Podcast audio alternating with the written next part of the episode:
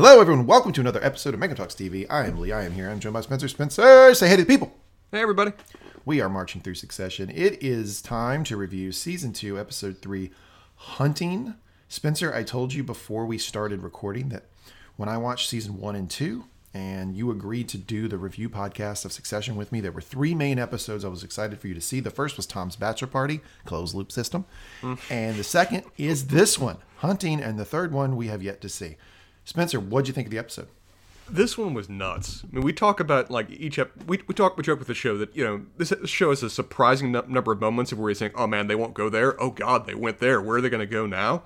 Like this, most shows have maybe one moment of that a season. This one has one or two an episode every now and then. This entire episode was that moment. I was shocked. This was an effective reminder to aspects of characters that I kind of repressed for a while, particularly about Logan. And it was a tour de force. I mean, various actors just acted their pants off and made for just a magical hour of television. You're absolutely right. And as weird as it is, after Tom's Bachelor Party, somehow this episode surprised me. It went to another level. I didn't know the show was capable of doing that after literally having one of the main characters get snowballed. I mean, it was really impressive. The show went full King Lear and sold it. It was a really well done bit of television. Yeah, it certainly was. Spencer, before we get going, anything you want to talk about with Mangum Reads? Mangum Reads. We've done a variety of short stories lately, from Dimensions by Alice Monroe to the interestingly named Quiet Boy that is going to be done into a movie named Antlers by Guillermo del Toro. Both of which were a delight to talk about, despite the fact we have polarly opposite views on those two. We also have started the second book of Harry Potter, The Chamber of Secrets. Read through the first chapter, which was the shortest damn chapter of the entire series so far, but we still had fun talking about it and left us an excited point to continue through the second book. And I will plug something. We are going to be releasing this. This will be released on the Sunday before Christmas. That's the lead up to the big New Year's party holiday thing that the Mangum crew does. Look for a lot of Whiskey on the Weekends pods coming out of that. We've got a lot of whiskey we're going to try, stuff we've been saving all year. We got some prizes for you guys, so I think it'll be a lot of fun. It is kind of become an annual tradition now, where there's going to be about 3 hours of recording of us getting increasingly incoherent as the time ticks along, but we have fun.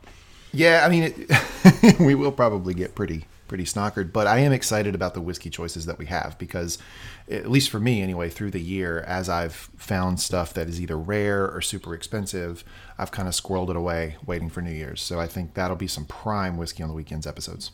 French whiskey is out this year, right? No French whiskey. Oh my God. That 150 proof monster that BJ brought last time. Yeah, it was just a certain point of where a lot of people were drunk, but BJ was just gone for like 4 hours, and all of us were concerned and wasn't sure where he was anymore. Yeah, PSA to everybody, don't drink 150 proof anything. No, not straight anyway. There is a period in college of where that is communally acceptable, but after you've left that age group, just don't anymore. Your health can't take it. I think on that podcast, I posited that was the French just fucking with us. Like, the Americans, if we say it's whiskey, the Americans will drink it. Let's make it as concentrated as possible. Yeah, you didn't notice on the bottom of the bottle it said for export only? Yeah, so look for that. That's going to be a lot of fun. I think those will be some good episodes. But anyway, let's get back to the matter at hand. Season 2, Episode 3, Hunting. We're going to do the recap. We'll do Spencer's relationship advice of the episode, which should be interesting in this episode. Roy of the episode, which I am almost at a loss for. And Roman line of the episode. We got a plan. All right. We start with Greg. Greg, what are you doing, Greg? Why would he ever think this was a good idea? We have been singing Greg's praises the past few episodes, but this is clearly an unforced error. Greg is talking with Logan's would-be biographer. Greg clarifies that this is a precursor to see if I might be willing to meet. So he's sitting in a coffee shop with someone who's taking notes as he's talking, and he's just telling her over and over again, it's not a meeting. Greg, it's a meeting. Yeah. The moment you've actually traveled to be with that person and are talking to them in person, you have reached the meeting stage, whatever you want to call it. She's going to write down what she hears and does as he goes. You want to know what a pre-meeting is? It's the email that you sent saying that you would meet with her. Yeah, we talk about Greg being smart, being capable, having a lot of potential, but this is just, again, a reminder that he is still very new to this game and very, very innocent as to how it's played. Absolute unforced error. Greg, at one point during this exchange, explains that he's a, quote, time-pressed executive, which made me giggle. He doesn't know if he can eke out time on his calendar to actually meet. But nonetheless, Greg says he does think he has some wisdom to impart. Greg, then getting a little loose, says he doesn't want to make Logan mad because he can be, quote, scary, vindictive, paranoid, violent. She starts immediately writing this down. Of course. Greg tells her she can't write it down. She explains that if you want to talk to a reporter on background, you have to say that first. Spencer, kind of the number one rule of talking on background, right? Yeah, to clarify that from the very start. Otherwise, it is all a live recording. She then asks Greg if he wants to tell his version of what's happening at Waystar, and if he's happy having other people tell it for him. Pretty effective sort of, argument there for Greg to talk. At this point, it seems to just the light bulb seems to go off, and Greg seems to know he's massively fucked up. He gets flustered and leaves. Greg, my favorite character, the guy I'm rooting for, not a good look here. No. This seems like a certain degree of ego drove this, that Greg is, a bit of nouveau rich, is starting to think grand thoughts about himself, and so felt in some ways entitled to go speak to a biographer about Logan. And all that is really dumb. But hey, every character on this show is human and has their faults, and it's useful for us to remember that Greg is a deeply flawed person, too. And I'll remind the audience every episode, I think I could handle Logan well. I would have known 2 seconds after thinking about it that Logan would not want any biographer writing a book about him. No. I mean, you being a very intelligent person who's capable of backstabbing with the best of them, I'm sure what you would have done was see that the reporter reached out to you and immediately forward it to Logan personally. Yep. That's the positive play. Go right to him. And then maybe even try to do a little Kindle and smoke out who's actually talking.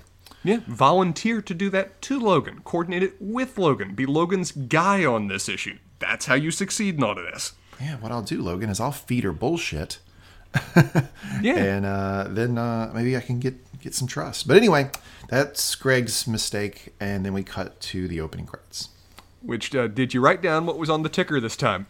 No, did you? I did. Yes, tell me. Senator wants Supremer Court, and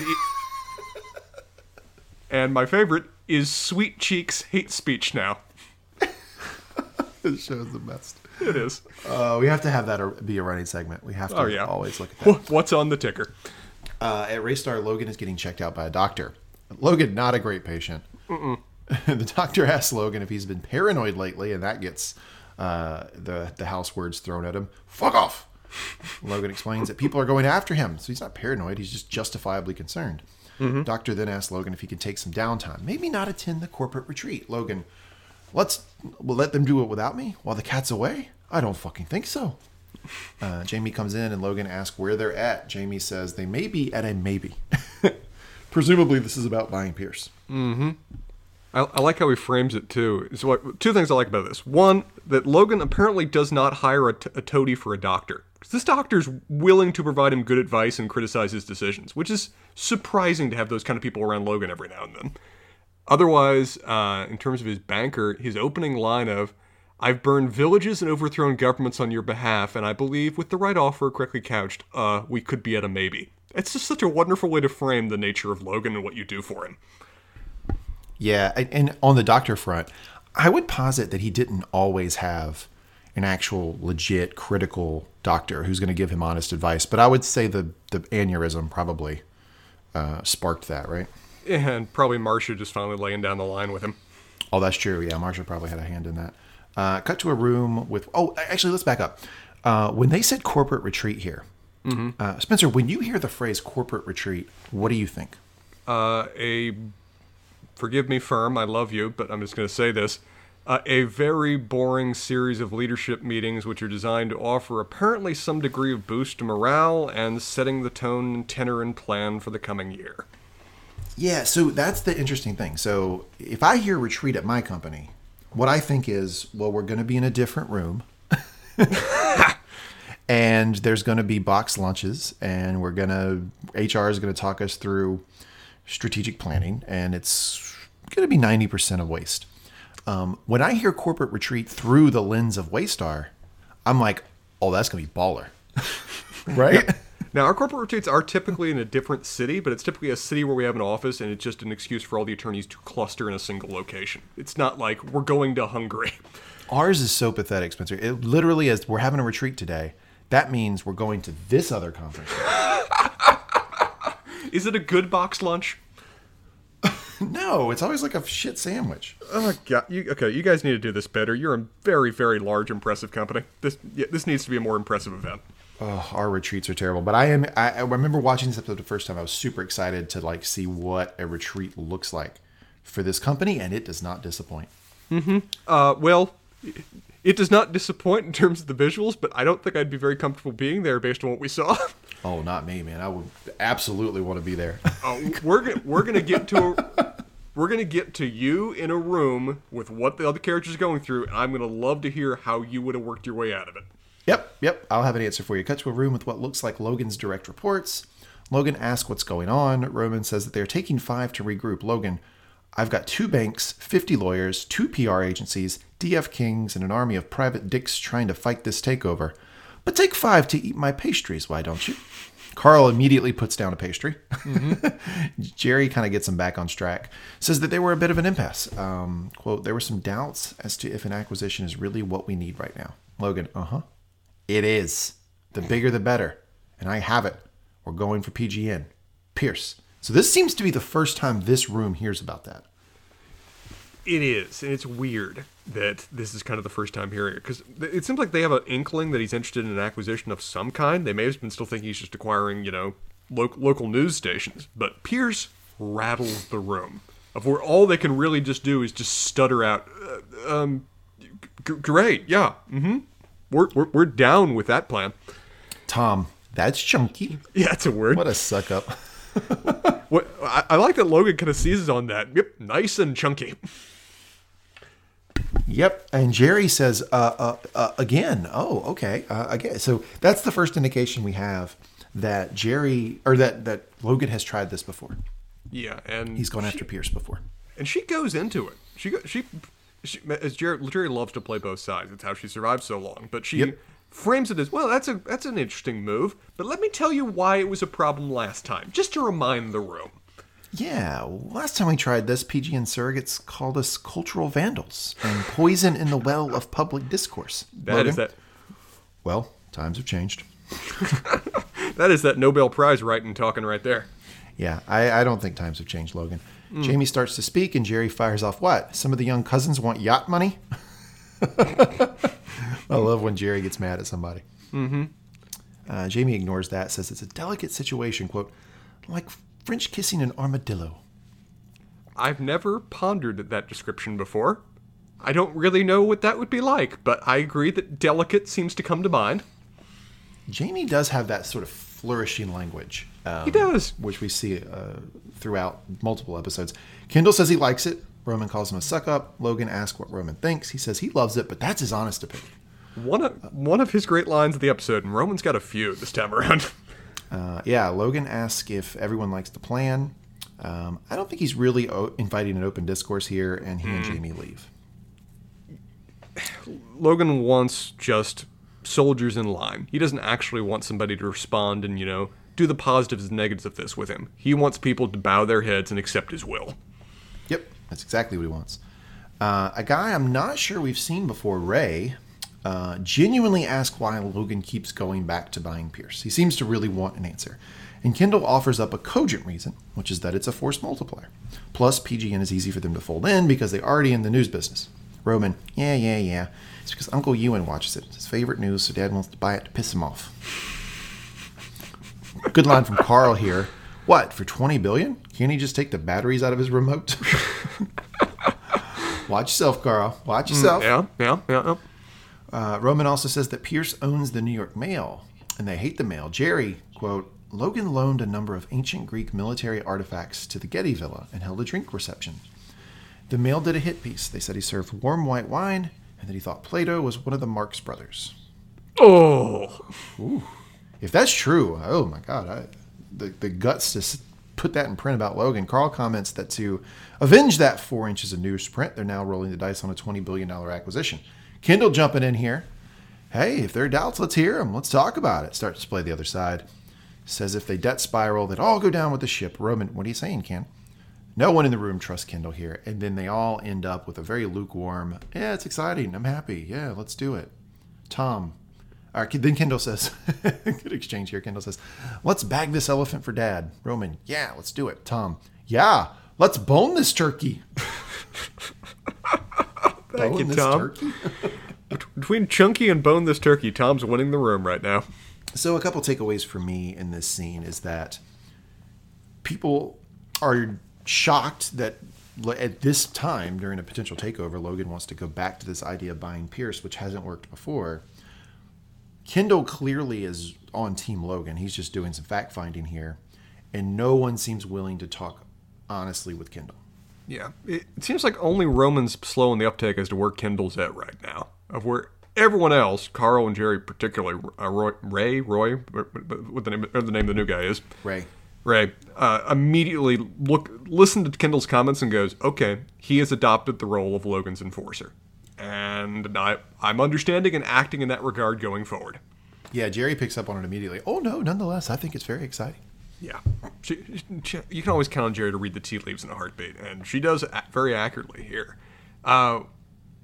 Do we think they're right as for Logan's motivations for doing this? I think it's probably multifaceted, right? I think some of that probably plays into it. There's this legacy desire to own this thing, but I do think he also is just looking for a way out of this takeover. And he seemed, and this is the next scene we're going to get into. He does seem to think that this will kill the takeover. So it's kind of two birds situation. I'll throw a third one too, in terms of I don't think it's just jilted pride that wants him to take over this company. I think he truly wants to be the sole force, sole voice in news. And if he's able to successfully take these guys over, there's not many other people left, as Shiv's going to point out in a scene coming up. Yeah, which is pretty terrifying. Yeah, it is, but that's Logan's goal. Cut back to Logan's office with Jamie, Kendall, Roman, and Logan. Jamie points out that the tough part is contact with the Pierce family. Jamie says they need someone who can be delicate in dealing with them. Logan, who's our most pointy-headed fuck? Jamie says Logan used to have one heavyweight that Pierce liked, Old Boar Vidal. Jamie really can turn a phrase well. Yeah, I have no doubt that Jamie gave him that nickname. Logan, oh yeah, they all love fucking Shakespeare Frank. Roman, what, fucking Frank? Oh, Dad, no. The depth of hatred that Roman has for Frank knows no limits. Yeah, and it leads him to stick his foot firmly in his mouth before the scene's over. Yeah, Jamie points out that Frank is close with multiple people in the Pierce family. Logan asks Kendall if he thinks Frank would come back. Kendall, yeah, maybe. He's power-hungry and status-obsessed and, avaricious. Roman, pretty much your godfather and your closest friend. This is fucking bullshit. Jesus Christ. Oh, fuck. I swear to God, Dad, if you bring him back, I am walking. Back to my office to sulk. Fuck. I love the transition of he says that and Logan just gives him a look and you can just watch Roman curdle it on himself. Back to my office to sulk. Fuck. And then Logan, fine. I don't fucking care. Just tells, I don't care what you do. Logan says Frank will be the guest of honor at the retreat. Kendall asks if Logan still wants to do the corporate retreat and Logan says he does. It's a morale booster. Where is it? Kendall, Hungary. Logan, still. Did Logan, forget where the corporate retreat was right then? He may have never known. I think that's just the thing. He probably told Jerry, hey, just do the retreat. And then just didn't think about it. Yeah, somewhere in Europe where I can shoot something. Yeah, pretty much. They break, and Jerry tells Logan they have an issue with Connor. Oh. Yeah, that's going to be a focus. Oh, boy. Cut to a batshit video of Connor in his kitchen. I'm going to give you just a snippet of the nonsense he's saying. I ranch, I ride, I earn, and I give. Just like you. But, ding dong, who's there? Uncle Sam. And where's his hands? In my pants. This is something he's saying to announce his candidacy for President of the United States. Yep. and what looks like somebody filmed it on... I mean, they're watching it on a phone, but it looks like he filmed it on a phone. Yeah, I don't think I didn't think it could get worse than riding an escalator down as a sort of like descending from the heavens. But this is worse than that. Definitely worse. This is worse than that for so many reasons. I mean, now I'm worried that his masturbation thing is actually going to be part of his references. I mean, it seems like he's moving it to a kind of a metaphorical state in terms of Uncle Sam's hand down your pants, but it just gets worse from here in terms of him basically just announcing, hi, I'm going to basically commit a felony with respect to tax evasion, and I'm going to make that my campaign point. And that's interesting. So back to the masturbation point. So weirdly enough, in one of the previous episodes, Connor said that one of the biggest problems we have in America is masturbation. So onanism, to use the exact word he used. Onanism. So God knows where his head's at. Pan out from the video, and it's actually Tabitha, one of my favorite characters, watching it on an iPad, and Roman is just getting home. Tab explains that Connor is beta testing the video before he Instagrams and enters the idea primary. No, here's the thing. The ideas primary, they actually say that. They do? That's a phrase? That's a phrase that people in political circles actually say. Yes. It's fucking ridiculous. And actually, you would have heard it probably about a year ago through the context of Andrew Yang. Gotcha. That he basically, he's not really serious about running for president. He's just throwing some ideas out there. And they call that the ideas primary? Yes. They need to stop calling it that. That's a really douchey way to refer to anything. Oh, it certainly is. It's awful. Roman is interesting talking about Connor. Connor's video continues with him saying he wants a flat tax, which should be headed down to zero in about a decade, which prompts a laughter from Tabitha. This idea of, okay, no tax? Okay, so no government? Connor, what are you talking about here?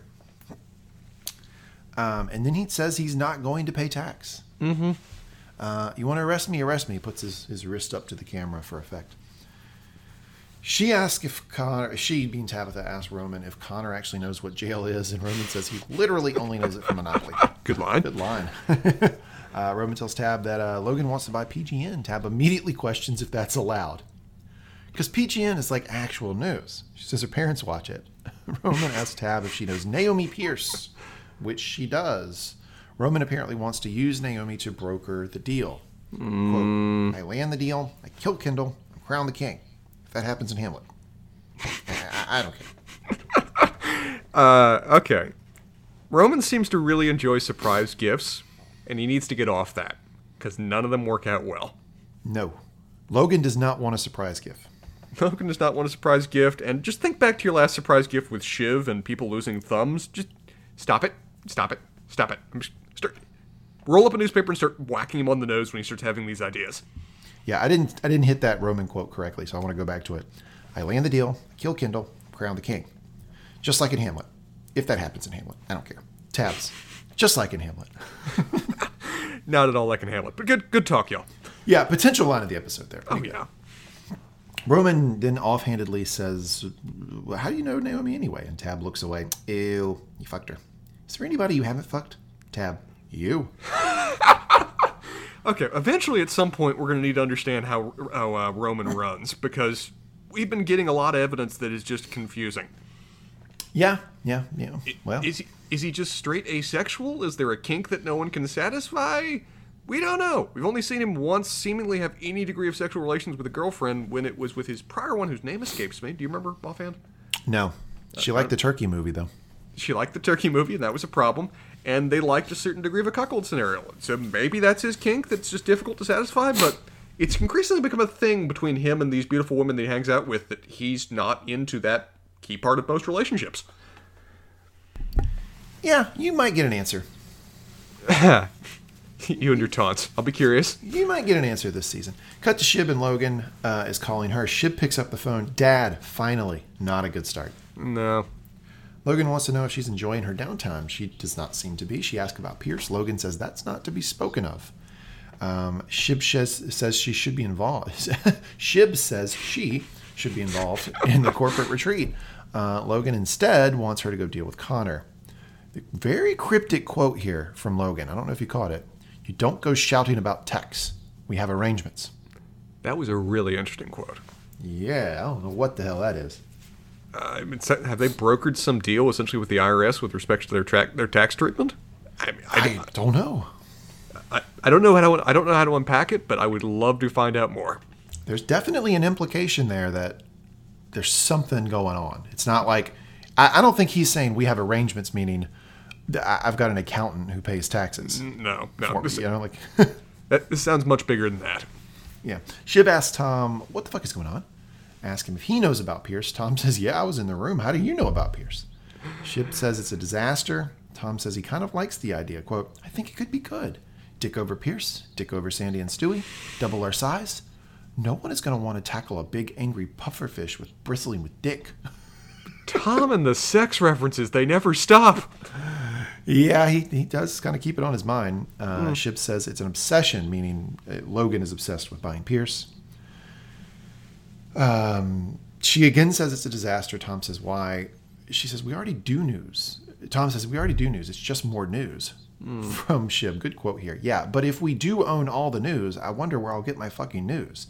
Because at some point, someone needs to actually keep track of what's going on in the world. Who went where and who wore a hat. Tom, I think it's going to be a separate brand. We're going to keep the Truthy Oatmeal branding, Shiv. Yeah, but the American public is not in great shape. What? You've got the Times, the Post, editors of Pierce, and a couple hundred angry young women on Twitter, and that's about it. Woo! Social commentary much? Yeah, and you know, credit to Shiv. She actually apparently has values that I didn't think she had. Well, she is in Democratic politics. She is, though we thought it was purely... I previously thought it was mostly just for the sake of gaining power and prestige, but it seems like she actually holds some views and is willing to a certain degree to fight her dad about them. Yeah, and this is an absurd show.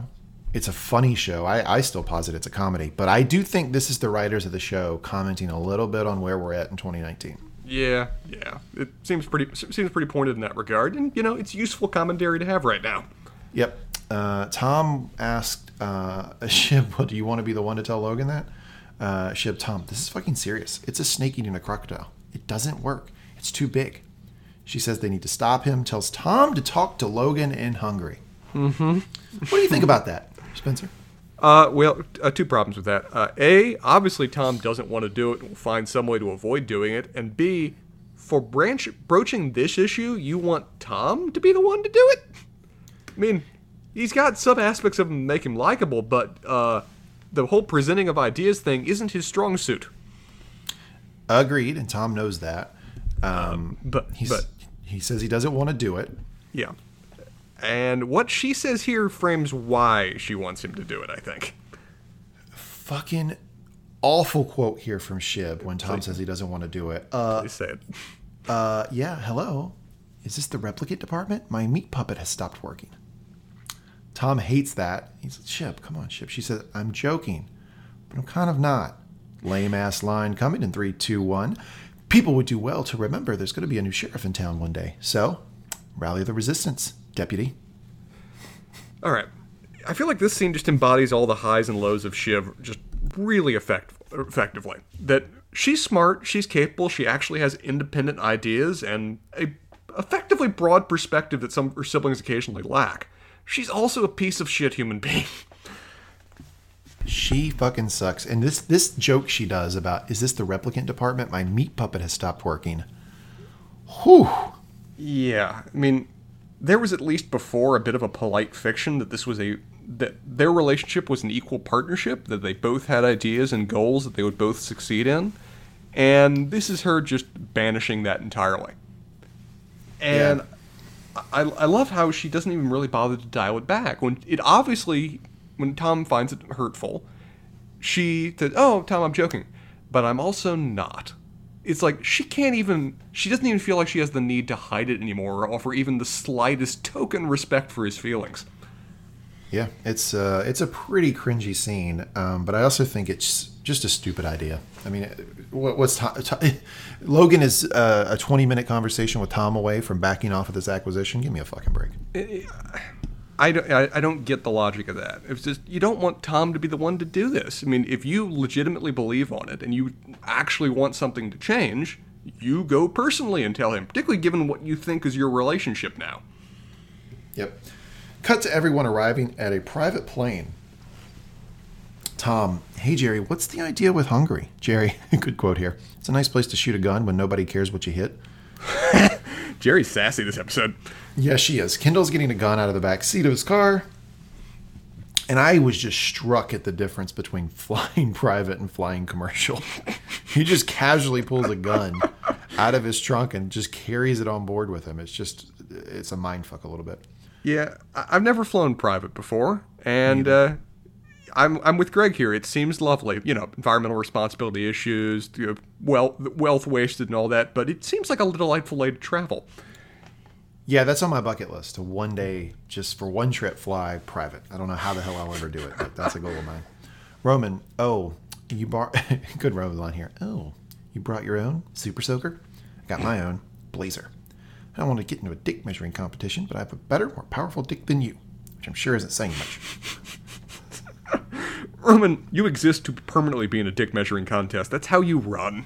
Yeah, and I think he's just having a good time. This is just Roman just kind of fucking around, and Kendall's not even listening to him. Yeah, this is normal Roman banter, and I think if anything, he's just put off that Kendall's no longer, you know, engaging him about this.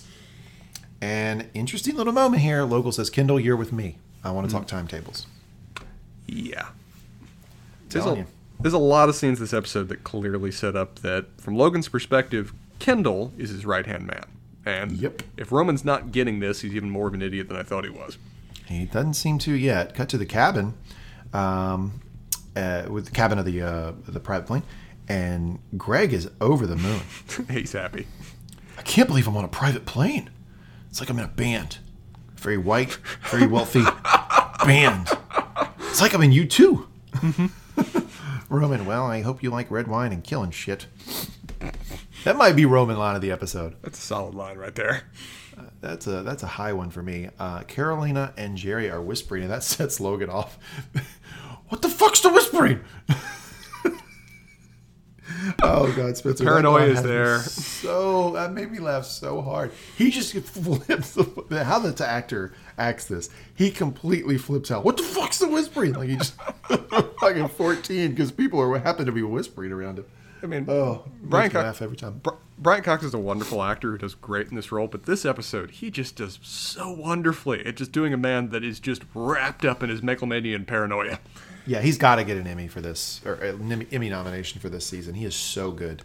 Carolina says she's heard from Logan's biographer, and Logan says he doesn't want it to come out. Jerry says, well, it will come out. I can't actually, in this nation yet, sadly, halt the publication of a book. Logan, yeah, we can. Logan suggests the biographer get hired as some sort of movie deal with their production company. He says, toothcomb her. You ever heard that expression before? I have not, no. Me neither. And I Googled it and couldn't figure anything out. One detail to go back to just while we're talking about Jerry. Did you catch who Shiv's source information about the Pierce deal was? Jerry. It was. And that is interesting because Jerry is working the kids in a way that I hadn't fully got. We'd seen her working with Roman. We see it again this episode. But now that she's also an in for Shiv, man, she's good at playing all sides. She is, and what she's so good at is I think they all think they have a special relationship with her. Yeah, they all see her as the fairy godmother figure, and Logan sees her as a very loyal drone who's willing to speak truth to power. She is in such a good stead for this company. Logan says, anyone who talks to her will be dead. No one goes sniffing around my fucking panties. Thank you for that image, Logan.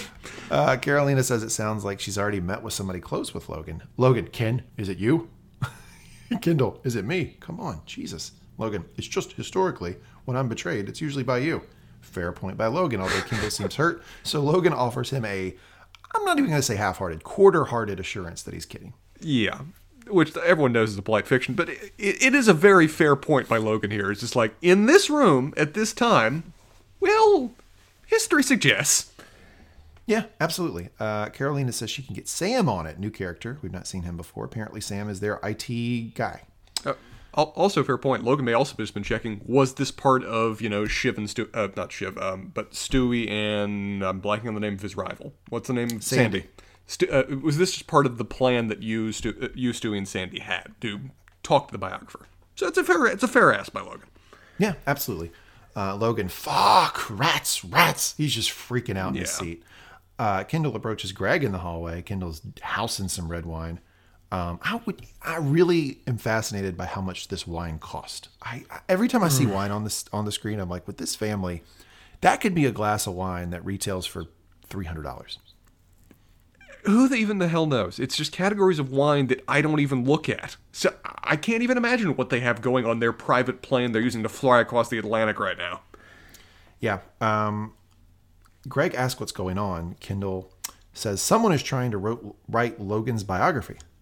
Explains that Logan is not a fan. Kendall says it sounds like somebody talked from Kendall. So yeah, if someone talked, inner circle, Sam over there, smoke them out, and Dad's going to chop them up and throw them in the Danube. Greg, blue Danube, but no more. Thank you, Greg. That's a wonderful commentary. You know what the reference is there? Oh, the song, Blue Danube. There you go. The clan arrives and the motorcade is on its way to the castle they are staying at. They're staying at a fucking castle. This is the corporate retreat. Mm-hmm. That's how you do it, RTI. Take notes. Also shoot boars, apparently. Logan gets out, asks Jamie if they can start pushing on Pierce. Jamie says that would be pushy.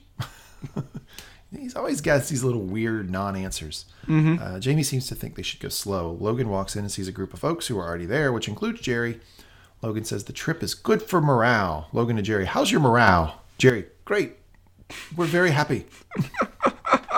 Good answer. Fucking hostage video Jerry there. Mm-hmm. Logan says he wants his top minds on Pierce. He's going to need some meat in the sandwich. No idea what that means. Logan walks off. The group is left there speechless. Upstairs, Kendall gets Logan a cup of tea or coffee or whatever, and in walks Frank. Logan, Frank, come here, you old bastard. Come on. Logan asks Kendall for the thing. Frank opens a box, and it looks to be a watch. But Logan wants him to look at the back. Some work of noble note may yet be done. Was engraved in the watch. And Frank, by memory, goes on to finish the line, not unbecoming men who strove with gods. Mm-hmm. Of course, I'm not at all surprised that Frank knows Tennyson. No. I also think that this was Kendall picked the quote. Yeah, that's a fair call. There's no way Logan picked the quote. I can't imagine that Logan gives a damn about what Ulysses said, what's written in Ulysses, but Kendall would know that Frank would appreciate that. I mean, we saw Logan's very flippant comment, oh, Shakespeare, Frank. It's like, he clearly is not that's not his area of culture. He'd much prefer a burger, fries, and the game. Right. And also, Logan seems a little bit annoyed that Frank finished the quote. He kind of gives him a look like, you fucking pretentious asshole. Of course you did that. Logan tells Frank that Stewie and Sandy have his nuts in a vice, but Frank has the grease to slip them out. Ugh.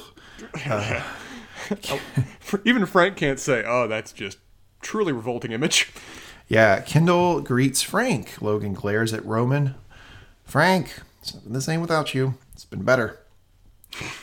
I'm fucking with you. I'm kidding, sir.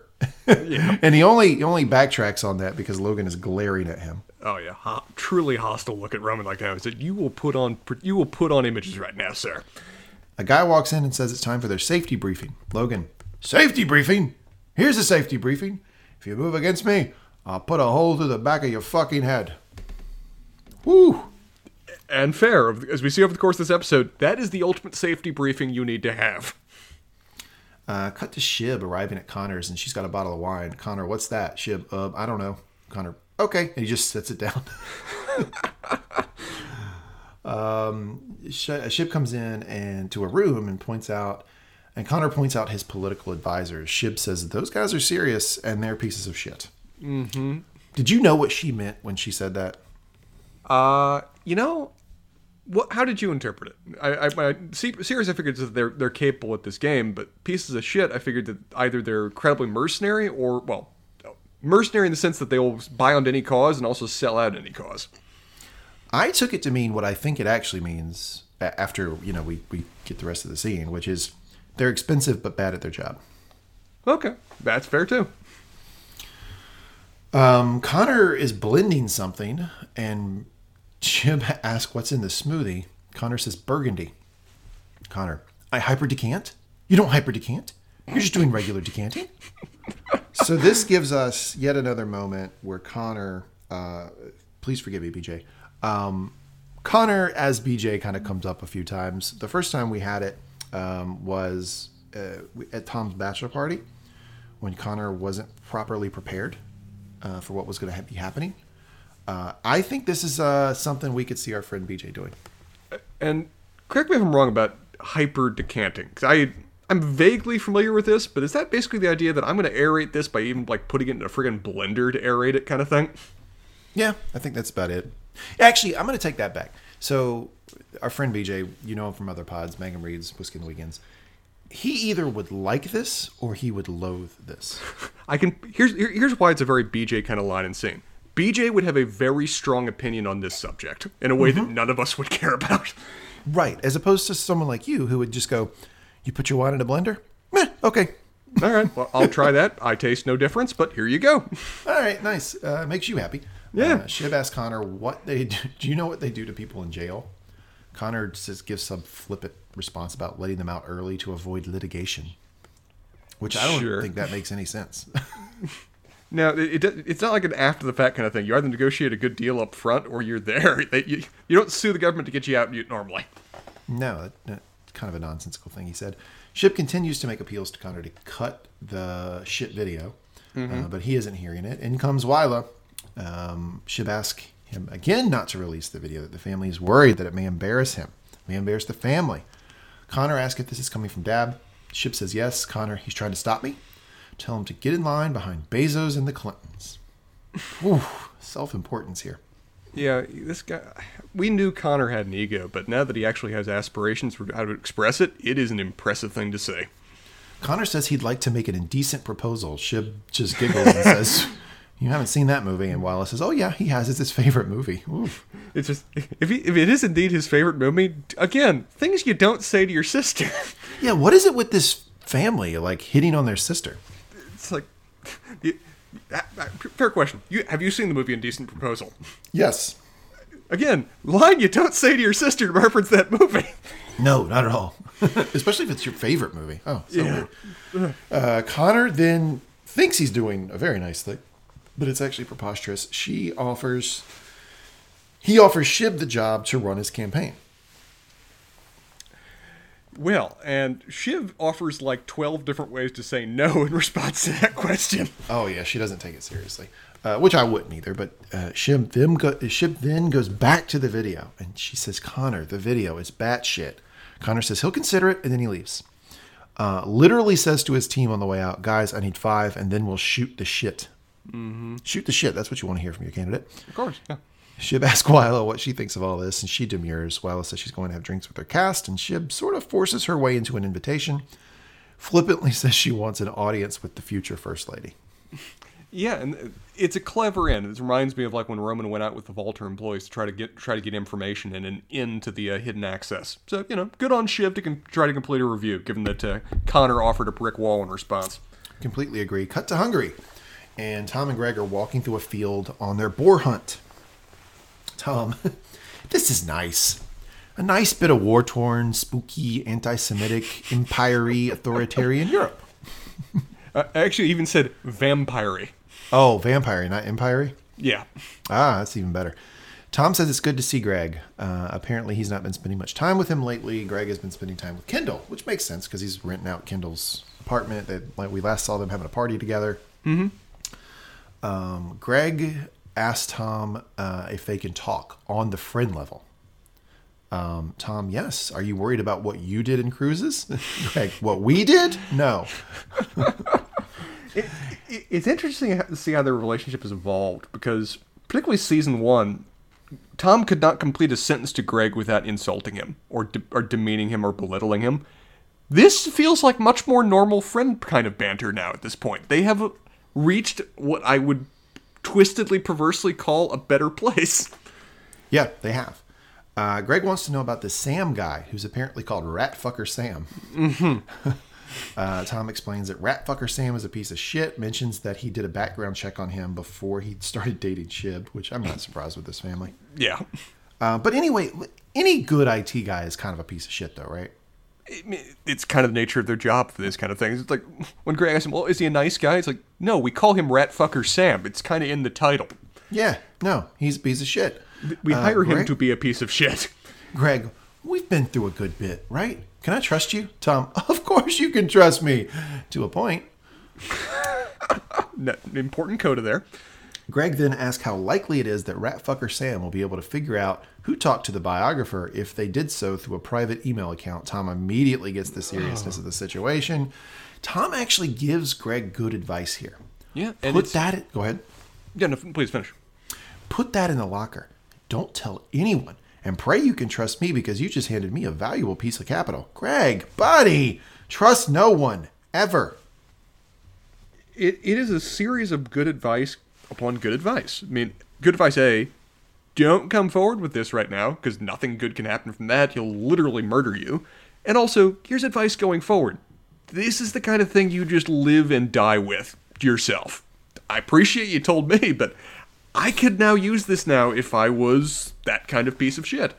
It is an interesting response from Tom, too, because I it's always iffy with Tom whether he understands this or not, but even giving that advice to Greg makes him complicit in it. And I'm curious whether he realizes that or not. Yeah, I don't know. What really got me in this scene is just the world they live in. Mm-hmm. Because there's been many times where I've just confided in you and been like, Spencer, I just have to tell you something. I have to tell somebody. And it's something I really don't want anybody else to know, but I feel totally comfortable telling you. Sure. I think most people have friends that they can do that with. I think in this family, there's an assumption that you just simply cannot have that type of relationship with anybody. Not even just your friends, but maybe not even your spouse. No, and particularly Tom knows that with Shiv, because I'm... imagine he's known for a very long time that anything he tells her is planted across the world in a matter of heartbeats. But he can trust Greg more than her. It's a very tragic and almost nightmarish kind of relationship that they have, where, as you said, for each one of them, it's just a constant series of backstabbing and one-upmanship. There is no level of trust that they would have with just a fellow human being. And nope. Except. As we see before this episode plays out, maybe between these two characters right here, right now. Yeah. Cut back to piece of shit Shib, and she's at a bar trying to convince Wyla to get Connor to not release the video. Wyla says she thought the video looked okay. Yikes. Shib asks if Wyla and Connor are okay. Wyla explains their relationship this way. They support each other's dreams. He wants the White House, and I want Broadway. Shib gamely points out that the guys Connor has hired will bleed him dry. And how much does your play cost again? Yeah, nice little scene there. That one works. That one works. And not just that, Wyla, what's your salary? Some dude shows up and Shib is immediately taken with him. Oh my gosh, it happens right away. Yeah, I actually just, when you said that, I just completely forgot for a moment that she's still getting paid hourly, probably. Okay, sorry. Forgot that entirely for a second. Oh, you didn't know what I meant by salary? I was like, I guess she's taking a big salary for the play. 1, 2, 3. Oh, right, yeah. She's a prostitute. Gotcha. We see Shib texting Tom, pushing him to talk to Logan. Cut back to Hungary. And Kendall is wearing a very ridiculous hat and comes up to Roman. Mm-hmm. They both clearly fucking hate hunting. Very much not so, enjoying this. Kendall asks if Roman got a call from the biography. Biographer Roman says, obviously I did. Did you? And Kendall says, yes. Roman asks if Kendall is thinking of talking. And Kendall says he doesn't know. Sure. Roman gets a call and is super fucking weird about it. He could not have been more awkward. Kendall stands there and listens and takes note. Roman says some very weird things here, like, let's stay across that. Thank you for the information. Thank you for letting me know. Bye. Mm-hmm. Man, this is a clear scene of where Roman still does not get what role Kendall has adopted now. He still doesn't seem to understand that Kendall is very purposely pumping him for information and trying to find weakness. And I guess that's just immaturity on Roman's part, that apparently he just doesn't see where Kendall has gone. Yeah, I agree. Kendall really pushes him there. Says, "Who was that? Like, you? I know you're lying. Like, you're not telling me who it is." Roman is just demurring. He's not answering the question. Finally, they get cut off by the hunter, who says they are ready to do the drive now.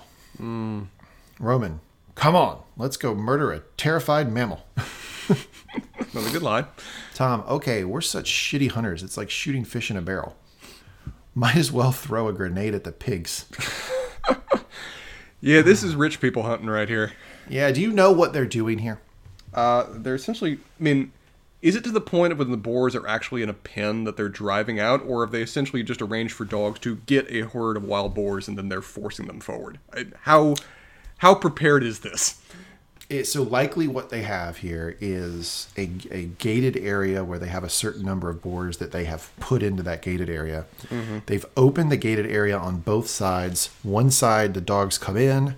They probably haven't fed the dog in a couple day or two. Yeah. The other side opens out into that little crosswalk that they have where everybody can just kind of shoot down. Now, what got me here is that they don't seem high enough to avoid potential safety issues. Like, you need to, if you're doing this and like I'm shooting at a road that's in front of me and you are across from me shooting at the same road, we need to be really, really high up. So there's no way I could, the angle would be such that it would get to you. I thought they were a little low, but that's neither here nor there. I thought they were very low, and I thought it was very dangerous to even have the crossfire. That if you were to do this safely, you'd have just on one side with everyone shooting in the same direction away from the people that just released the boars.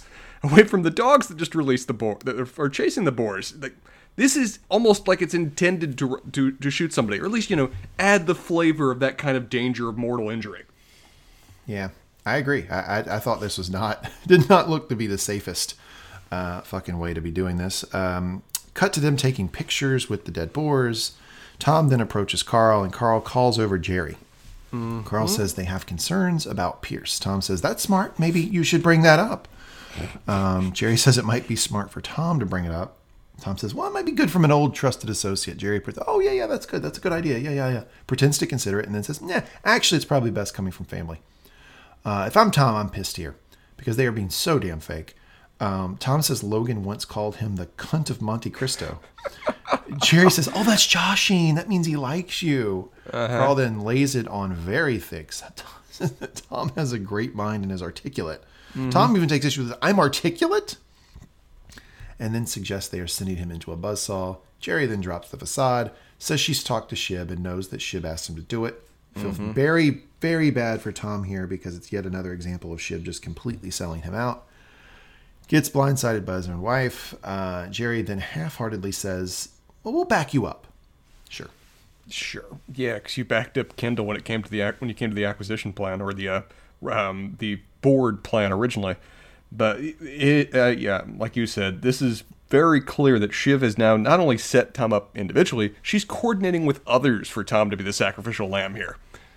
Yeah, Logan is walking toward dinner and Jamie greets him in the hallway.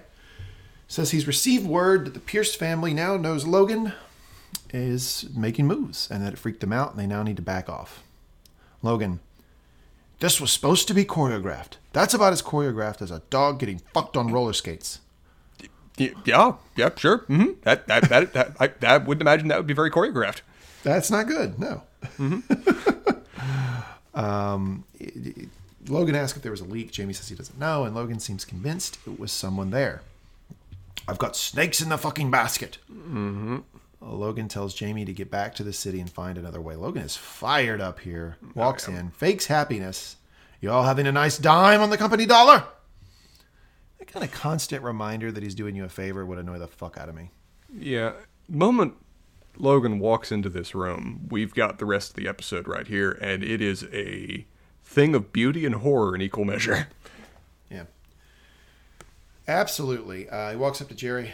Jerry, you all right? You look tired. Nice thing to say to a woman. Oh, that's among the things you should never say to a woman, really. She says she's okay, and Logan gives her homework, but tells her she needs to stay. They need to boost morale. We're heading into a pretty wild scene here, Spencer. Oh, yeah. Because I like that Jerry's one of the first ones to read, oh, shit, I need to get out of this room. And Logan is going to her first to make sure she stays. Tom pulls Logan aside. Just a family heads up. I might say something, but not to worry. It's not real. The headline is, I'm going to say something, but disregard. I think that people think of me as a kind of leader because there is an issue they wanted raised, but don't you be under the impression that I'm against what I'm going to say. I'm against Pierce. Logan, what? I love before he says the word Pierce, Logan is legitimately baffled as to what is happening. He has no clue what Tom is saying. Absolutely no idea. But the moment he says Pierce, Logan is shocked, appalled, and focused in. This little aside makes him more angry, as you pointed out. Logan starts a toast and keeps asking people to drink more. Keep drinking, keep drinking. Jerry pulls a Spencer and puts the hand over her drink. Mm-hmm. Says, I'm good. I got a story, I think, here about Mussolini. Oh, go on. Oh, yeah, good one. Go on. Mussolini used to do this, they say. And he would have these big dinners, these big fabulous dinners, and he would get all of his generals drunk. And then they would divulge things like, I cheat on my wife, or, I hate my kid, or whatever it is. And then he would drink water the whole time, pretending to be drinking vodka or whatever. This is, I believe this is Stalin. It was Stalin. Okay, Stalin. Whatever. We're one of those bad people. And, you got options, yeah. It's and he would then use that against them. And that's how he gained leverage over the folks who ran his military. Yeah. To make sure that there were no military coups or anything like that. And they actually talked about this in the after the episode of this episode that they do on HBO. And they said that this was kind of, Logan's tactic here was informed, I guess, by Stalin. Yeah, and Stalin was famous for it. I mean, you've thrown some rager kind of parties over the years, but Stalin would go for 12 hours straight with his generals, just nonstop drinking, to the point where none of them could barely even stand. But he would be perfect and fine, and it would convince them, A, that he was superhuman, and B, he'd get everything he wanted from them, while also rendering them to a state that they were entirely subject to his will. And as you said, this is exactly what Logan's doing here. Yep, absolutely. Ray tries to leave. Logan says, where are you going? We're all sticking together. He says, well, I need to pee. And he says, well, you need to pee. Piss in a bucket. We're not leaving. Logan glares at him. Ray, such a beta move, goes to grab the bucket. Jesus Christ, Ray, I'm pulling your piss up. Put that bucket down, you disgusting bastard. Mm-hmm. Oh, my God, where do we find him? Just being mean. Just mean. This is psychological horror. I mean, psychological manipulation. He wants to render all of these people as unsettled and fearful as possible before he drops the axe. Back to ship at a bar with some dude. I did not bother to learn his name, and I do not want to know his name. I don't think she did either, honestly. No. He asked if she's doing anything important because she's messing with her phone. She says no. He says, well, one day you will be. Ugh. Spencer, this is a great example of how guys who really look good have zero game. Because they've never had to? Yeah, never had to. That's such a lame line. Can you imagine telling a woman that? Well, one day you will. It's just, it's such talking down to another person kind of thing. You would not say that unless they realized you were being joking and sarcastic. And he seems to just mean it like, I'm offering you this support right now. Yeah. Yep. He's we're pretty quickly realizing this guy is a pretty face and not much more.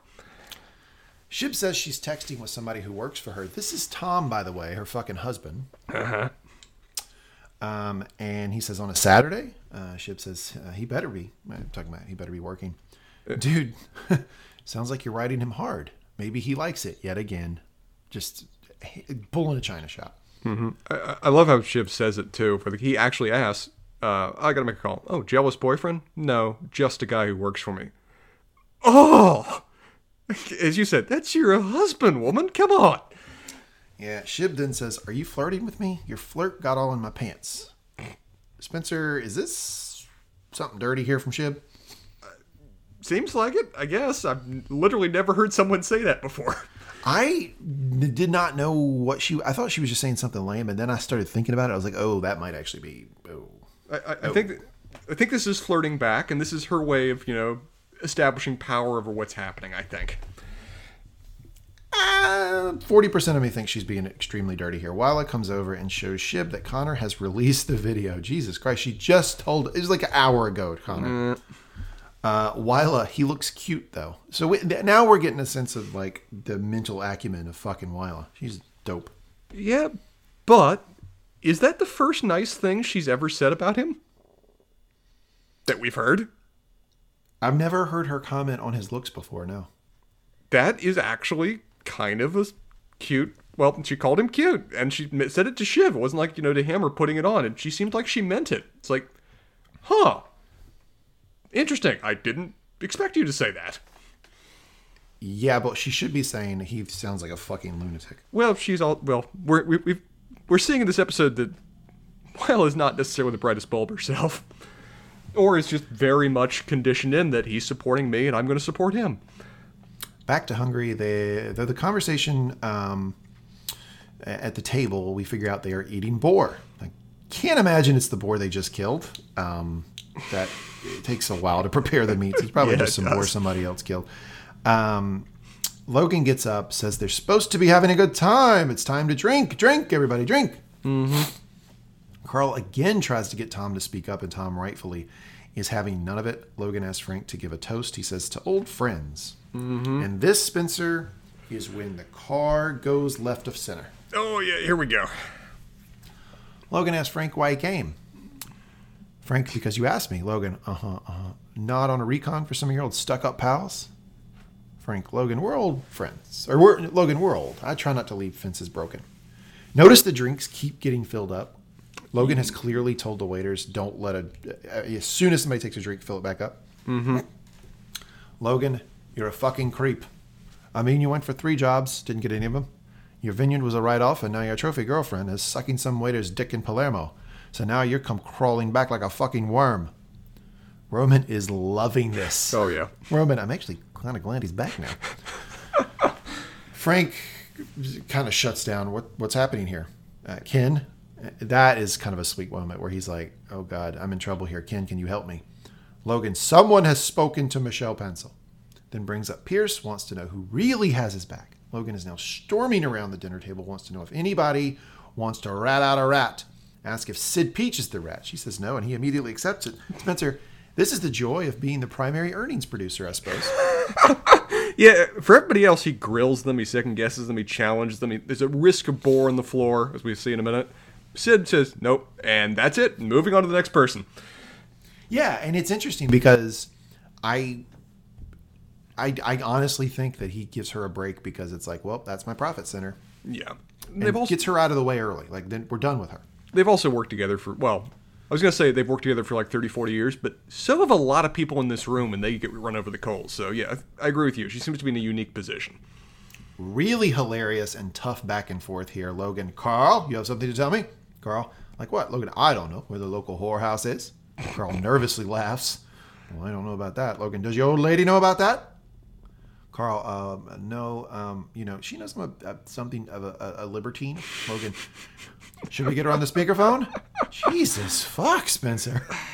Yeah, this is clearly a thing for Carl that probably more people in the room know than just Logan and Carl. Mm-hmm. And Logan is just laying it bare. He's finding a weakness, and he is hitting it as hard as he can for every person that in this room that he can. Logan then tells everyone to put the phones on the table. Put your phones on the table. Jerry questions if that's legal, but Spencer, they're in Hungary, so yeah. They're still U.S. citizens. They're still subject to U.S. laws and requirements. They could still have defense under the Constitution. There's legal problems here. For real? Yeah, U.S. citizens are still subject to U.S. laws even when they're operating abroad. If they're interacting with each other, or yeah, what if they were interacting with a non-U.S. citizen? Gray areas kind of thing. But okay. I mean, famously, like, you engage in sex tourism as a U.S. citizen, you can be prosecuted in the U.S. even though you did it abroad. Interesting. Yeah. Somebody tell Carl. Yeah. Logan asks Tom if he's talked to Pencil. Tom says no and says that they should switch to strategy. Logan says the strategy they should switch to is Tom telling him when he has a grandson coming, or are you shooting blanks? Logan asks Carl if he likes the pencil deal. Carl says, oh, yes, I do. Logan, bullshit. Boar on the floor. Boar on the floor. It has begun. Boar on the floor. Oh, my God. This is the newest game show taking America by storm and Hungary by storm. Logan explains that this is a game. Carl has to go stand in the corner. Jerry is starting to look around nervously. I think at this point, Jerry does not know where this is going. Starting to lose a little bit of that control. Logan asks Tom. He says there are a lot of factors, but personally, yes, he likes it. Logan, boar on the floor, over there. Logan gets Jerry to stand up, asks if she likes the Pierce deal. She says, well, actually, I have some doubts. Logan congratulates her for her honesty, and Jerry is spared from boar on the floor. Mm-hmm. Logan turns to my man Greg, asks if he got any orders from Uncle Ewan. Greg just blurts out that he has some points too and some issues with the Pierce deal, and Logan seems annoyed by that, sends him in the corner with Carl and Tom. Mm-hmm. Greg says, but the rules are you're supposed to be spared if you tell the truth, and I just told you the truth, Logan. Oh, there are rules. Do you know something, Greg? There are no fucking rules over there. He is making this up as he goes and is delighting in the experience. Yes. Logan addresses Roman. Roman immediately kicks it to Ken, says Ken took a call from the biographer. Or says Roman took a call from the biographer. Kendall says they all did. At some point, Logan is leaning over Kendall with his arms on his shoulders. An interesting scene there. He doesn't show... You don't see like any sort of like physical... He doesn't he's not a guy who hugs you or puts his arm around you, but for some reason he's leaning on Kendall here. I think it's meant to tell the viewer that Kendall is safe. Kendall is the only guy in the room he really trusts right now. Mm-hmm. Roman says Kendall may have wanted to talk, and I think he's referencing the conversation that they had when they were hunting, where Kendall said, "Oh, I don't know, maybe." Kendall says he was only saying that to smoke Roman out. Roman, what? Fuck you! You don't get to smoke me out. I'm smoking you out. Nice comeback, Roman. Then Kendall drops the hammer. Why don't you tell us about your mystery call? Spencer, at this point, Kendall is as loyal to Logan as he has ever been in the series, no? Yes. Immediately sold out Roman. Didn't question it. And I agree with you in terms of the framing of the scene, is that when Logan is talking to Kendall, talking to Roman, he's walked up behind Kendall and, as you said, has his hands on his shoulders. Like, this is a statement of loyalty and this is my son right now kind of thing. Yeah, and I kind of fumbled the part where they're talking about the biographer, but basically what they were talking about there is they were just accusing each other of potentially talking to the biographer, mm-hmm. while each one said, of course I got a call from the biographer. Everybody got a call. It kind of goes to nowhere. Yeah. I think the thing that really sticks with Logan in this back and forth is the mystery call. Yes. Roman, the call. It was Frank. He meant to call you. He wanted to know if the plan to overthrow Dad is still happening. Woo. Logan bellows that someone spiked Pierce and tells Tom to sit on the floor. It's fun! Tom is reluctant. Yeah, it's a game. Bore on the floor. Tom, I feel Logan. Bore on the floor! Kendall, ring the troops. Ball on the floor. And it starts a chant. So we're getting into a little Lord of the Flies situation here. Oh, yeah. A full mob forms in a freaking heartbeat. God, these people turn on each other quick. Oh, and Ray is fist pumping and chewing on a sausage and yelling. It just gets ugly really quick. Mm-hmm. And, I mean, how Logan does this. You just we talked about him not liking poetry, but he has a sense of symbols of when he puts these boars on the floor, he then has them eat sausage. He's literally making these people eat themselves. That's what he's doing with the whole room. Yeah. It's very, very uncomfortable. Greg turns to Tom. What is happening? Tom, how the fuck would I know? You think I have a rational explanation for this? Fair question. Fair comment. Greg, Carl, and Tom are now on the floor, and Logan's security guy gamely exits the help staff. This is where I thought things might actually get violent. Logan explains that the rules for bore on the floor is this. He's going to throw sausages on the floor. The last of the three to get one is the mole. Tom takes issue with this methodology, rightly so, but Logan pushes ahead. Greg leans over to Tom and says, please. Because, this is an important moment for the two of them, because Tom could sell out Greg right now and absolutely protect himself. Because Logan's telling them that, you're going to do what I want, and I'm just going to pick one of you to be the mole at the end of this. And... who knows what will happen then, but probably nothing good. And from Greg's perspective, or from Tom's perspective, he has the key information. If he sold out Greg right now, he's protected. He's probably improving his standing in the company. So what do you do, Greg? What do you do? What do you do, Tom? What do you do? And they chase the boar sausages. During this, drunk Roman starts filming the whole sequence with the cell phone that he hid that is not on the table. Mm-hmm. In the meantime, Tom loses boar on the floor. Interesting, because to your point, now, at least from what we know of what Logan is saying, and God knows it's changing minute for minute, he is going to now say that Tom is the mole. Yeah. Tom's still not selling out Greg. Very interesting. No, and even Tom's bearing's impressive with this scene, of where he's one of the first ones that tells Logan to his face, I'm not doing that, when he tells him to oink. And then after he's lost, he's staring Logan down. He's sitting on the floor, but he's sitting to a certain degree of proud. I was kind of surprised and impressed with Tom throughout all this. I was too. Drunk Roman says, I want to see you little piggy fucks eat. Eat it. Kendall rips the phone out of Roman's hands and says, indemnification, you fucking idiot. Spencer, what is he talking about here? I mean, indemnification refers to the idea of you're holding another you're basically passing on the liability that you have committed onto another person who's actually legally responsible for it. So I'm not sure what the reference means here. I'm not either. I mulled it over and I couldn't. I think Kendall might just be conflating terms. And he just, what he really means is like, why are you filming this? This is evidence that these people are being mistreated by Dad. Maybe, but I mean, it seems like when he says it, he's just like, I'll have yoink. It's basically, it seems like his equivalent of yoink. Now I'm going to look and see what the call was. I don't get the reference. It's not like there's any contract signed where Romans agreed to accept liability for the actions of a third party. I don't know. I don't either. Kendall and Roman fight, and finally Kendall gets Roman to unlock his phone. Ooh, mm-hmm. I tell you one thing, if I was Roman, he'd have had to kill me before I unlocked that damn phone. Oh, yeah. Cut to Shib and the dude. And the guy explains that he doesn't do screens. Says that the real news these days comes from comedians. Shib basically says, shut up and kiss me. Yeah. Explains that she's in an open relationship. Spencer, I believe this is the first time we've heard her use that phrase, no? It is the first time she's said it, particularly to another person. And this is an important conversation for her to have with this guy. It also would have been a lovely conversation for her to have with her spouse before she did this. I mean, even if you accept that they're in an open relationship, which let's say that's vague at best, most people I know that are open in a relationship agree that you, before you go and do anything, you had to talk with your spouse to make sure everything's okay, kosher, and that they're informed. Shib's having that with the guy she's doing it with, but not her husband. Wow, you sure know a lot about the rules of open relationships. Yeah. Back to the corporate Lord of the Flies scene.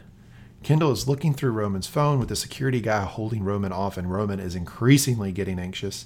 Logan comes bellowing in, all must have prizes. God knows what he's getting ready to do here for the next phase of Bore on the Floor. Mm-hmm. But thankfully, Kendall puts a halt to the game by figuring out that Roman had an incoming call from Naomi Pierce. This is the Naomi Pierce that Tabitha knows and connected Roman with. Yep. So, in terms of the Pierces retracting based on information being leaked out to them, well, there's where it went. Yep. Logan asked Roman to explain, and Roman says he was trying to land the deal. Logan calls Roman a fucking moron. Kendall suggests Bore on the Floor. Really funny there. It is. Should we put him on the floor, Dad? It's an interesting mix of funny and just really, really sad, because when Logan calls Roman a moron, Culkin does a wonderful job of just having his face collapse, because this is the absolute thing he never wants to hear from anyone, but particularly from his dad. And it just breaks him just in time for Kendall to helpfully jump in with the, okay, the next player in our game is come in. Roman then says this line that I don't think in the moment he absolutely 100% believes. Dad, I am not a moron. Logan asked Roman how much a gallon of milk is. Roman seems to... he says, like, literally no one knows that, which is just literally false. Roman. Yeah. Like, yes, people know how much a gallon of milk costs. Logan asked around the room. No one seems to know. Logan, I am surrounded by snakes and fucking morons. You're a bunch of silk-stocking fucks. Logan asks who actually backs him on Pierce, and Kendall levels with him. None of them do, Dad. They're all against it. Carl's lying, Ray's lying, Jerry's playing both sides. And Logan, none of them here's news. It. We are going after it. And what's more, I will win. Yeah, to your point, none of them deny what Kendall is saying here. Kendall's just like the only person in a position to actually give Logan that feedback. Yeah. And I love just the tone the actor puts into that final, I will win. It's just, he's barely holding the facade of sanity together when he's saying these lines. Yeah, and you compared it over text to like a King Lear type situation. Yeah. And yeah, we're seeing the madness of the man in power right here. I mean, I don't know if you could meet a legal definition, but all of these people are just utterly subject to the whims of an individual who is capricious, cruel, and raging before them. And that's terrifying. These guys, as far as they know, are almost literally fighting for their lives in this room. Yep. Cut to the next morning at breakfast. Awkward. Yeah. Tom, though, I like Tom's move here. Tom comes in and immediately establishes that he had too many drinks. He doesn't remember anything. That's it. I don't remember it all. It didn't happen. Tom goes to get breakfast, and Sid asks if he'd like a sausage. No, thank you. I'll eat your sausage, Tom. I'm sure you will, Sid. Jerry asks Frank if this was what he expected when he decided to come. Frank says, well, not really. Jerry says she heard that Logan offered Frank his old job back. Frank says he did, and he's considering it. Jerry is astonished by this. Why? Frank gives a nonsensical, defeated answer. I need money to pay someone to kill a guy in Palermo. It's like a Palermo reference of the episode. Baby needs shoes, moth to a flame. I don't know. Yeah. I mean, it's kind of the world he knows. Maybe he actually does need the money. I kind of doubt that at this point. Maybe it's just he kind of enjoys the power. He kind of enjoys the... He has kind of has a bit of the greed in him, the way Kendall said. But he probably needs the money to continue the lifestyle that he has. He probably doesn't need it to just be okay. It's like... What these guys' definition of the money they need versus the definition of the money that we need are two starkly different things. He could live very comfortably, but you just have to change the life he's living. And that's not something he's willing to compromise, I guess. Frank sits down at the table with Ken. Logan comes in, greets everyone. Logan tells Kendall and Frank to join him. Logan, I'm sorry if last night got a little bit fruity. But the jet lag, Meg, it's horseplay. Frank, the jet lag. I get the same way. Frank is bordering on mocking with that comment. Yeah, and Logan just takes it right now because damn well you better take that after what just happened last night. And they continue back to business. Carolina comes over since the biographer called and said the person she was talking to was Mo. Remind me who Mo is. Do we know Mo? I don't know. I was thinking maybe that was one of the former board members or something, but I didn't ring a bell. I'll tell you, we either know now or we find out really soon. I won't give you too much about him, but Mo is someone who worked in cruises. Oh, was Mo the one that was having all the people? I think he was head of cruises before the last guy who everybody loved. So he was the one that did all the shit. He was the one that was interviewing people by having them come into his room and all that kind of stuff. That's the guy. Oh, Mo. And the reason Mo is awful, and the reason she was able to tell Logan who her contact is because Mo is now dead. Logan seems shocked, and then says they need to send Ratfucker Sam over to offer condolences and break into Mo's email. I love the thought process that Logan goes through, where he does legitimately seem shocked, where he's like, "Oh, Mo, now," like. I think a lot of old people go through where they lose old friends and connections over time. And it's like, oh, well, send my condolences.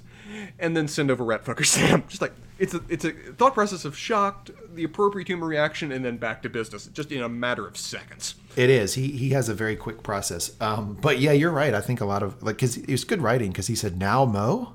Yeah. Like, yet another one. Tom sits down with Greg. Greg, looking down, not making eye contact, just says, thanks, man. Oh, my God. Did you see what Tom did, too? What? He reached over and grabbed his hand. Oh, yeah. I do remember that now. Yeah. Sweet moment. It's a very human moment between characters. And I'm actually going to discuss this on relationship advice when we get to it. Because, damn, I was impressed. I was, too. Cut to Roman in his room. It looks like Roman has been up drinking all night. Completely disheveled. Jerry comes in, says they're waiting for him downstairs. Roman, Dad is killing me. He's cutting my fucking balls off. Roman says he can't do his buttons. That's how drunk he is still. So Jerry does them for him, except the last one. He has to do that one himself. Mm-hmm. Jerry, Roman, as she's doing it, Roman says, if I was capable of any sudden movement, I'd totally pounce on you right now. Jerry, I actually get that a lot, usually from men in their 90s. Their relationship is a unique and interesting thing. Yeah, it is. Jerry asks how Roman is doing. Roman says he's doing terrible, says he's going to blame Tabitha. What? Blame Tabitha? Says it was her idea. It totally wasn't. It was his idea. No.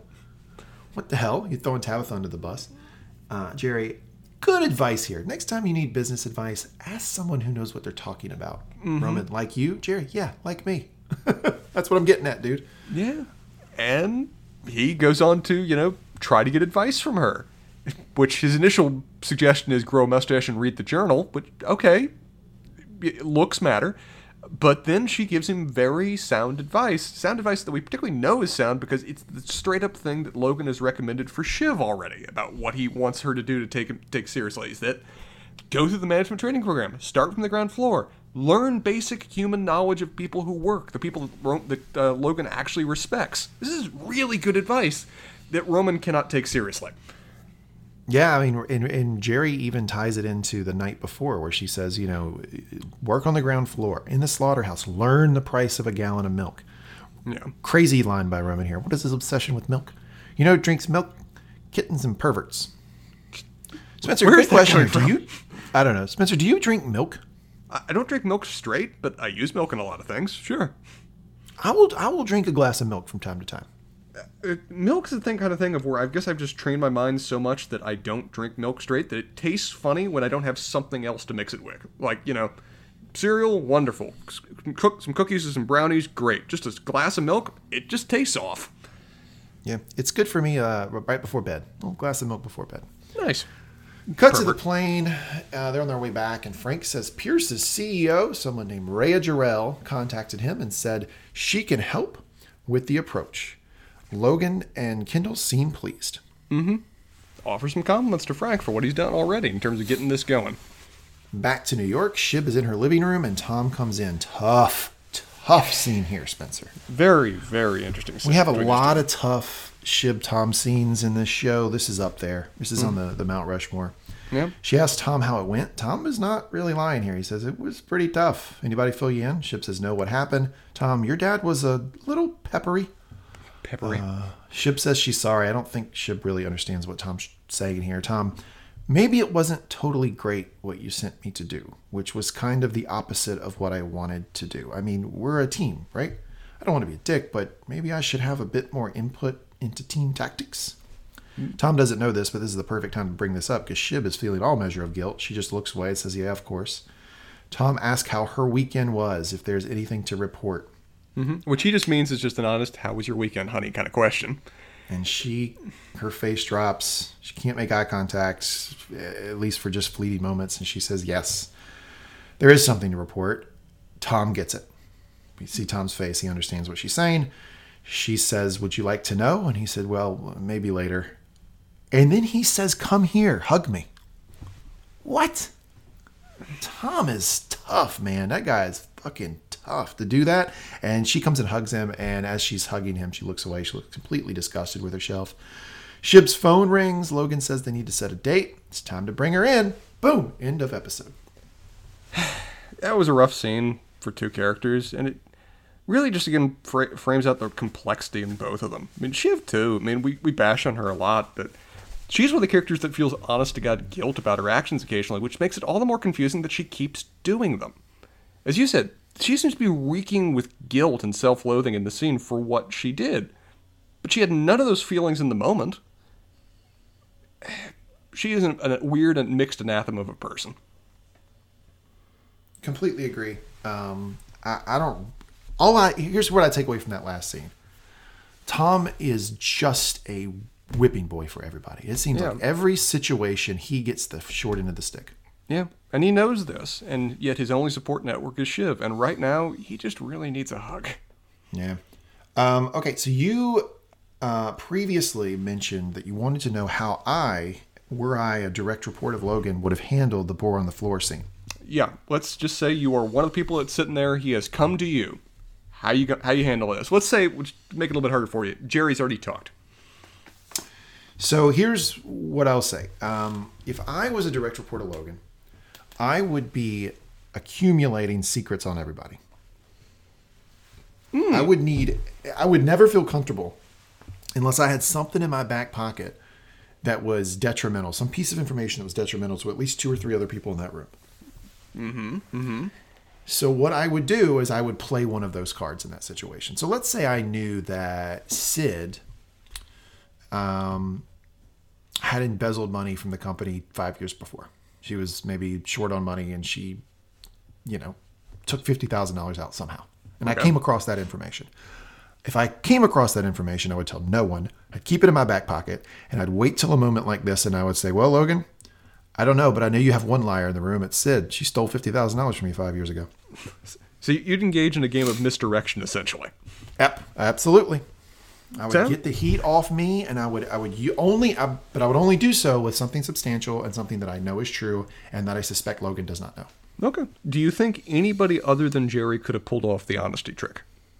I don't think there was anything Jerry was going to say that was going to make Logan make her go sit on the floor. Yeah, I agree. I think she also did the right moment there, because that's the perspective Logan sees her from, is that push comes to shove, she's going to be the one that gives me honest advice what she actually believes. So she's keeping the theme of what Logan values her there. But I also agree that as much as he's going to bash anybody here, Jerry is in a kind of similar category to Sid, of where I'll mess with her to a certain degree, but she's protected. She's too important. Yep. Do you have any general thoughts about the episode before we go into Spencer's relationship advice of the episode? This is a really good episode just because it was continually shocking. It was very well written. It was very well acted. It played out well. It had an excellent build. This felt like one of the fastest episodes they've done just because it flowed so well scene to scene in terms of building up to this ending. And it's unsettling, really. I mean, it's always uncomfortable to see somebody's in such a position of power that they can just treat everyone around them like a plaything. And we always knew that was where Logan was at, and that was the mindset that he went into. But he was at least willing to keep a certain degree of polite fiction attached to it. You know, keep up the pretenses of being a responsible individual who cares about the shareholders, ha ha. Here, he's not even bothering.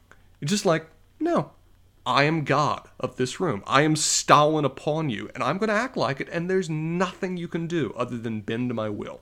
And as said, that's scary, and it's really uncomfortable to watch it play out. It's hilarious, too, because it's not happening to us, you know. It's the old Mel Brooks line about tragedy is I cut my finger, comedy is you fall into an open sewer and die. So, sure, it's hilarious what's happening to these people, but if I was there, it would be hell. Completely agree. Yeah, it's tough. I'll tell you, this is a top 3 episode for me all time. It's got to be up there. I think I actually even like this better than Tom's Bachelor Party in terms of just real quality episode. Yeah, I don't know. I might like it better, too, only because the Bachelor Party scene wasn't long enough. I needed at least 90 minutes of the Bachelor Party scene. Yeah, they kind of deprived you there. Just a little bit of hint. Yeah. Okay. Do you want to jump into Spencer's relationship advice of the episode? I will keep it relatively brief because I've already discussed a couple of the points already. But in terms of going through open relationships already depend on a certain degree of trust. They depend on honesty with your partner. And an open relationship's already kind of pushing that to the limit because it's not in the cultural kind of training most people go into anyway. So for it to work, for you and a partner to be willing to sleep with other people and have that be something that doesn't inherently drive you into a mess of paranoia and distrust and loathing of each other, you have to be even more open and honest exactly about your intentions and exactly about what your plans are. You would never, with any hope of that actually working out well, have a fling with someone else without vetting it with your partner beforehand and discussing it with them. And I don't know to what degree Shiv does not get that or does not care, but either way it's bad. The fact that she had a more honest conversation with the guy she's hooking up with than she could with her husband beforehand or after is really not healthy in any sense of the word. And as you said, that last scene between the two of them is two deeply twisted, unhappy people having no one else but each other. And that's a really kind of dark moment to end the episode on, but it's very fitting of this show. So just a first comment there. And a second comment, as rough and awkward as their relationship has been leading up into this moment, as deeply, deeply abusive as it was particularly in season 1, this here, right now, I hope everybody out there can have a friend like Tom. Because that man pretty much willingly was facing the firing squad, saying, you know, that he was willing to take that information to the grave to protect his friend. He warned Greg that I could see you out at any time, but when push came to shove, when he was actually forced to, you know, pick his loyalties over his self-advancement, he picked a friend. And that is an impressive statement of character that we previously hadn't had out of Tom. I mean, he's got any number of vices, any number of problems, but to do that for a friend is something you all would hope that you'd be willing to do for a friend or hope that your friends would do for you. And that merits all kinds of note and all kinds of props. Completely agree. Tom, just so clutch this episode for Greg. That gets us to our next segment, which is Roman line of the episode. What are your nominations, Spencer? I've got a few, because Roman had a lot this episode. Let's see here. Oh, fuck off, dude. Don't be such a suck-up. It's pathetic. To immediately followed by, oh, I fucking love it, but that's just my honest opinion. God, you're such a worm. He can do whatever the fuck he likes. He's like a human Saudi Arabia, was a wonderful description of Logan. The Hamlet line, I land the deal, I kill Kendall, I'm crowned the king. Just like Hamlet, if that's in Hamlet. I don't care. The dick measuring contest. I don't want to get into a dick measuring contest, but I've got a more powerful, I have a better, more powerful dick than you. That's why, and which I'm sure is not saying much. And I hope you like red wine and killing shit. And of course, I'll end up with, you know who drinks milk? Kittens and perverts. All very good. I think there's a clear winner here. And like most weeks, it's the winner because it also hits to the theme of the episode. Roman line of the episode, season 2, episode 3. Hunting is, he can do whatever he wants. He's like a human Saudi Arabia. That's a great line. It's such a great description of Logan. And it's, yeah, and it's perfect for the episode considering the boar on the floor incident, right? Oh, hell yeah. Yeah. He has the power of royalty upon them. Can I ask you a question that was kind of raised in a prior episode that's now relevant now? Yeah, fire away. Would you rather be trapped in a pool with a shark, locked in a cage with a tiger, or locked in that room with Logan? For boar on the floor. Locked in the room with Logan. It might just be pride talking. I still, as I watch the show, I think I could handle him. Handle him in the sense that you could talk your way out of it, or you could wrestle for that damn sausage way better than Carl and Tom could. Well, I'd get the sausage, no doubt. One way you're winning this. I'm going to get the sausage, but I don't think I'd be on the floor. I think I'd have put Sid on the floor or somebody like that. Maybe not Sid because she makes too much money, but somebody else I would have sold out. Okay, good call. Completely shameless. All right, now a really difficult segment this week. I don't know where we go with this one, Spencer. A lot of losers, not a lot of winners. Roy of the episode? Let's talk it out because I agree. Nobody comes out of this one in a perfectly good position. I mean, we're giving a lot of props to Tom just for his strength of character, but God, he can't win because, man, he was shit on this episode. By Tom everyone. Gets honorable mention. He gets honorable mention for just strength of character, I think. With a focus on honorable. Yeah. Greg has gotten honorable mention throughout every episode previously, but he cannot get it this time around because... No, he's at the bottom of the list. Bottom of the possible list. Roman, no. Dear Christ, no. Nope. He screwed up horribly and got it called out by everybody. Shiv... I mean, she had some right calls, but if her play was with Tom, that didn't work out well, and she ends this episode just wrapped up in guilt, having accomplished nothing that she was even set by Logan to do. So no there. That leaves us with, what, Kendall and Logan then? Among our immediate family? Yeah. Unless you want to start considering the very subordinates, but I don't think they fairly factor in. I think I'm going to say Logan here. Yeah, because he's able to get the truth that he wants, absent the Greg piece. But he does learn that Mo was also talking to the biographer, which is important. Mm-hmm. And I'm sure that what the biographer was talking about, you know, they had something substantial. She wasn't talking about Greg because Greg didn't give her anything. No, single line. She was probably talking about Mo. So he figured that out. He also figured out who, you know, tipped Pierce off. And even though someone tipped Pierce off at the end of the episode, he's now got a meeting with the PGN CEO. So, you know, he's getting what he wants. And he obviously did it in a non-traditional, saying the least way. But at least he's on a path now for this acquisition, which is what his primary goal was this episode. So, again, not a lot of winners here. But if I have to pick somebody, I'm picking Logan.